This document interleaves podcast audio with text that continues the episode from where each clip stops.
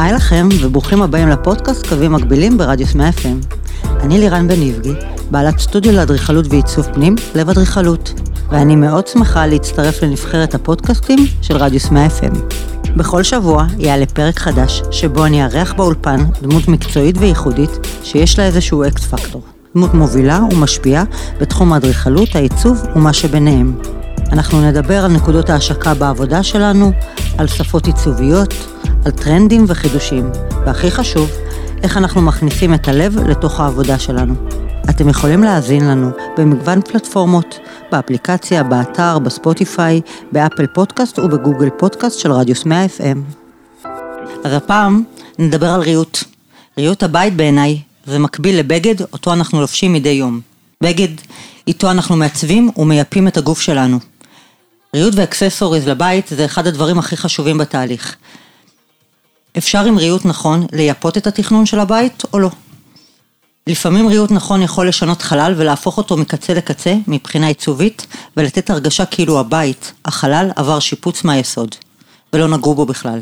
וכל זאת בעזרת צבעוניות וסגנון של רהיטים. היום אני אארח פה באולפן את אילן זהבי, מעצב רב תחומי ובעלים של גלריית זהבי. היי אילן, מה שלומך? אהלן, צהריים מצוינים, הכל פגז. איזה כיף, איזה כיף. אז אילן, קודם כל, תספר לנו קצת על עצמך. מי אתה, מה אתה? אמ, אני קודם כל אבא לארבע בנות מדהימות. אה, נשוי לליאת, באושר גדול. בכיף. את אה, רוב ילדותי עברתי בבת ים, חוף הים, גלישת גלים. וואלה, גם אני מבת ים. גם את בבת ים? כן. וואלה, איך לא נפגשנו? לא יודעת. קטע. כנראה לא צריך, לא, לא היית בא לגלוש. לא, לא. אז זהו, אז רוב החיים שלי שם זה היה גלישה, כדורגל, אה, ג'ולות, זה מה שאני זוכר משם. אחרי זה צבא. אמ, אחר כך נרשמתי ללימודי, ללימודי משחק אצל יורם לוישטיין. משחק, אז איך כן. בדיוק הגעת לעיצוב, אה, לתעשיית הריהוט? לאבא שלי הייתה נגריה קטנה בפלורנטין, בשכונה הפסטור- הפסטורלית הזאת, שם בטח את מכירה. כן.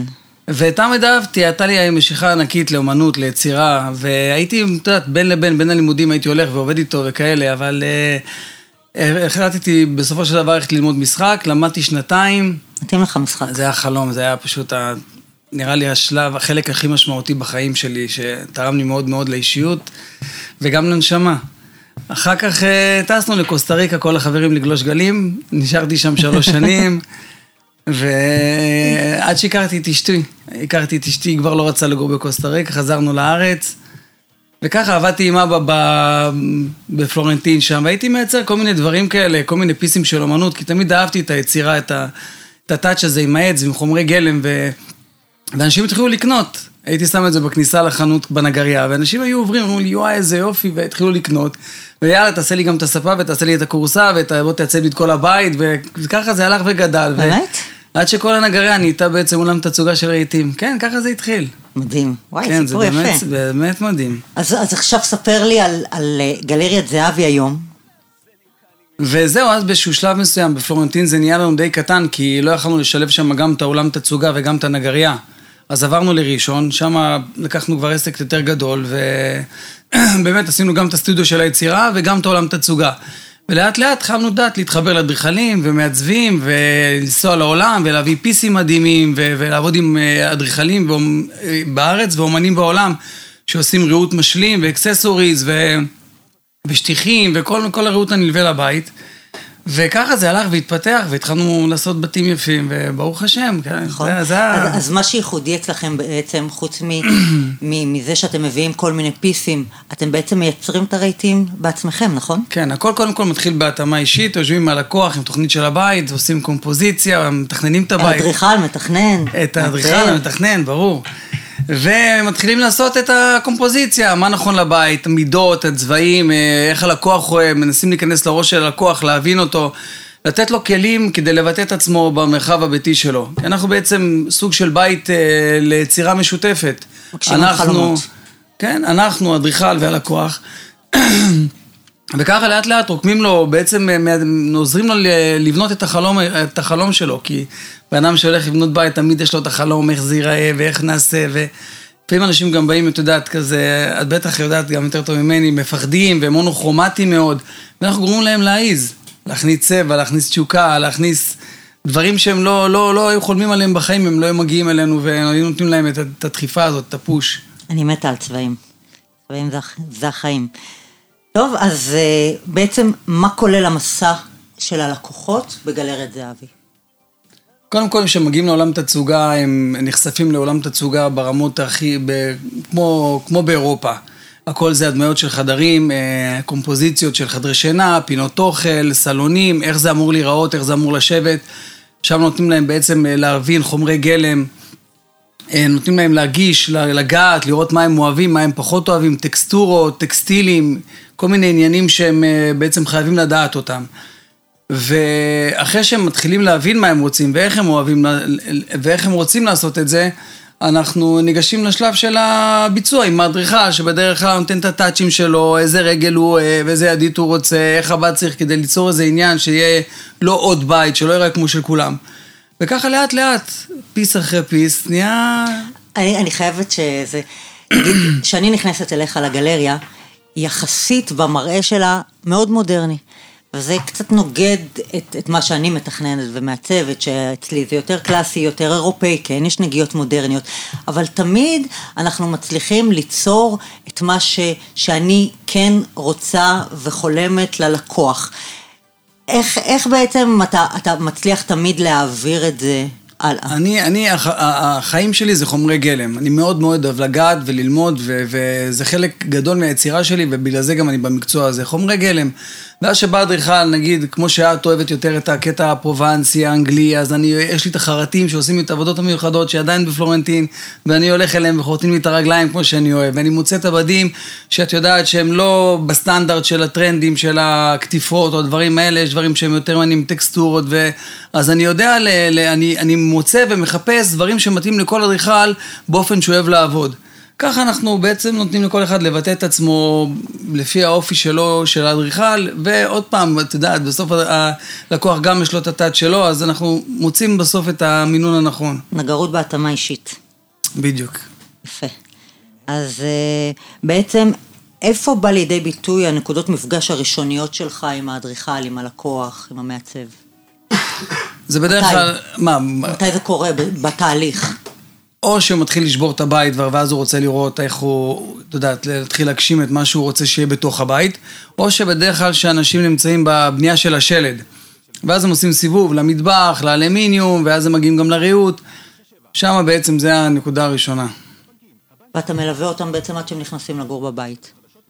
אה, כן, נפגשים פגישה ראשונה, כמו שאמרנו, יש לנו שם בר כזה בעולם תצוגה, מוצאים שם את הוויסקי, את הערה, כל אחד מה שהוא אוהב, יושבים עם התוכנית, מתחילים עם התוכניות, אה, אה, כמו איזה טיול כזה, העשרה, להבין כל אחד איך, מה הוא אוהב ואיך הוא רוצה, ומה הסטייל והסגנון.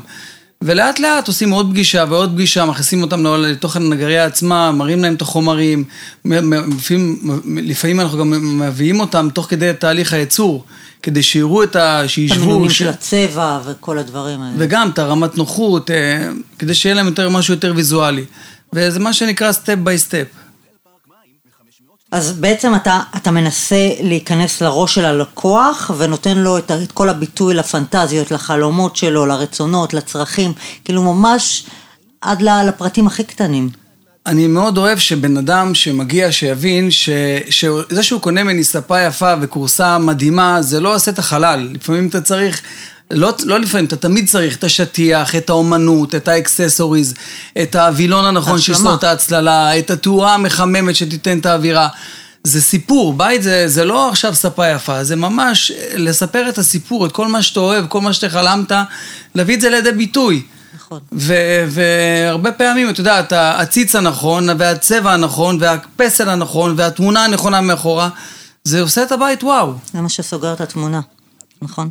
אז איפה, איפה אתה בעצם מוצא את הקשיים בתוך כל, כל העבודה הזאתי?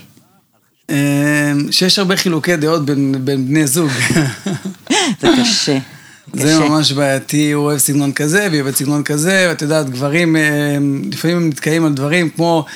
אה, מזכיר לי את הקטע שיש את הגברים שתמיד רוצים את הכורסה של הארצ'י בנקר הזאת, היא הגדולה שלא קשורה לה, ואתה מעצב את הכל לפי הפנטזיה והכל כזה קלין ונקי ויפה. זאת שהם ישכבו לראות את המשחק כדורגל. ופתאום יש את הכורסה הגדולה הזאת עם העץ, עם הגב הגבוה, שזה לא קשור לכלום.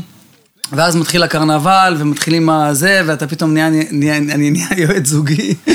ובסוף, את יודעת, אני מוצא את המינון, אני מרגיע אותו, מרגיע אותה, אנחנו עושים, אומרים לו, שמע, נעשה לך פה איזה שזלונג יפה, עם איזה אדום לרגליים, אל תדאג, נרגע לך שלט, זה ירד, יעלה. אז אה, זה בעיקר הקשיים, שאר הדברים אנחנו פותרים בקלות. בכלל בעבודה שלנו צריך להיות קודם כל יועץ זוגי, ואחר כך מתכנן, אדריכל, מעצב, נגר וכל אמת, דבר. אמת, אמת. עוברים תהליך כן, ארוך. כן. ה- היחס האישי זה דבר מאוד חשוב. כי אתה יודע, בסופו של דבר אנחנו עובדים עם אנשים, צריך לתת להם את הלב ואת הנשמה. לתת לבן אדם להרגיש בבית, לתת לו ביטחון, שהולכים לעשות לו את הדבר הכי נכון והדבר הכי טוב, ואנחנו לא עושים שום דבר בלי שהוא ידע ואיך שהוא ידע. ו... שבסופו של דבר יהיה לו גם נוח. כן, שיהיה לו כיף, שהוא שייכנס לבית ויגיד, וואלה, וואו, זה, זה, זה בית חלומותיי. נכון, זה חשוב.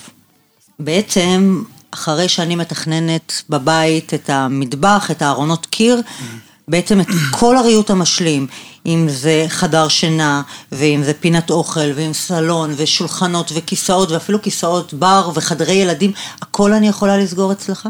כן, רוב העבודה, בעצם אנחנו, מה שאנחנו עושים זה ריהוט בהתאמה אישית. שהאדריכל מגיע עם הלקוח ואנחנו יושבים על תוכנית של הבית, אנחנו יושבים ממש על כל הבית.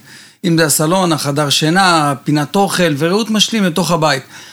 כמו שאמרנו, בגלל שיש לי את היכולת הזאת של הנגרייה מאחורה, אז שדרך אגב אחי הוא אמון על הייצור שם, שהוא באמת אומן בנגרות, אז, אה, אז זה הכי קל, כי יש את הבית מלאכה, יש את הבעלי מקצוע הנכונים, יש לנו אה, מצבעה מדהימה, ואנחנו עושים התערבות לכל חדרי הבית, באמת בהתאם, בהתאמה אישית, אנחנו נפגשים גם עם הילדים, שזה נוגע לחדרי ילדים. זאת אומרת שאני יכולה לבוא ולהביא ילד בן 6 וילדה בת 12 וילד בן 18 ולכל אחד יקבל את החדר שמתאים לו פיקס. ואפילו ילדה בת תשע. כן, כן. אז זה דבר אחד, הייצור בהתאמה אישית. מעבר לזה, כמו שאמרתי, בשנים האחרונות התחלנו להתעסק ביבוא של מוצרים. כי ראינו השלמות. ש... כן, רצינו גם ליצור משהו מאוד ייחודי, שבן אדם בא לגלריה שלנו, שיראה דברים שהם פיסים ייחודיים שלנו.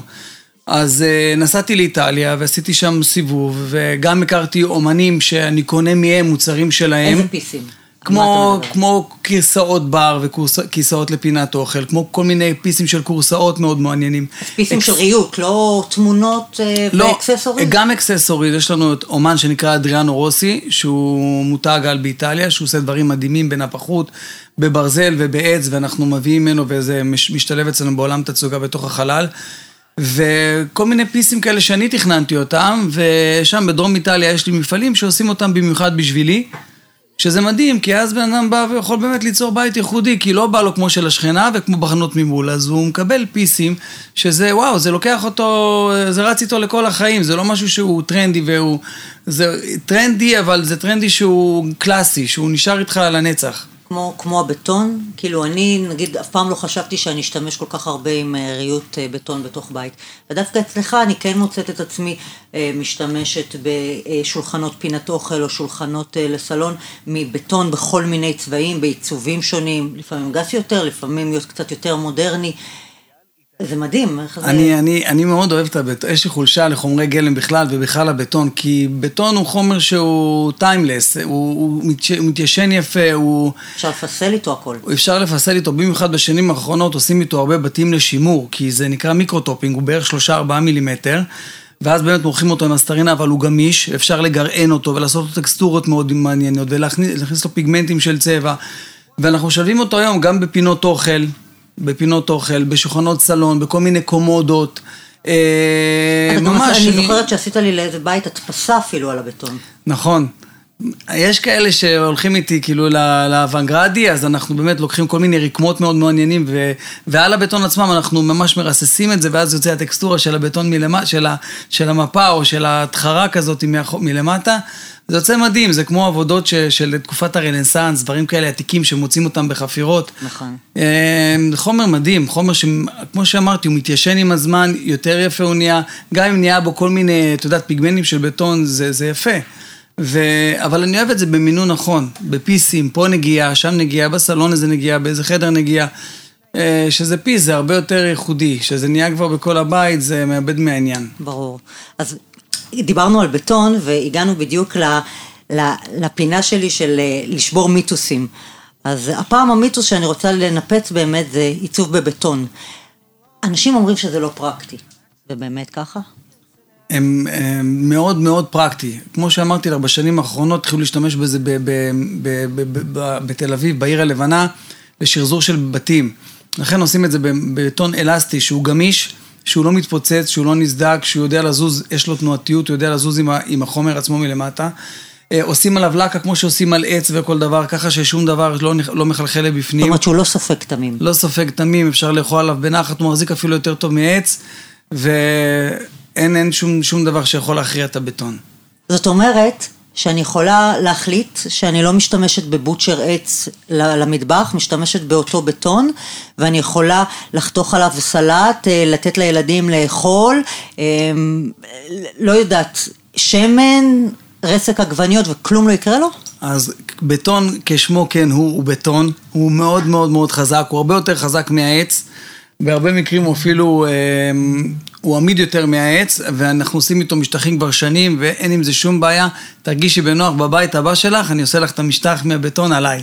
יאללה, סגרנו. אז נו, אז אני אחפש כבר באדמה חדשה. יופי. יש לך.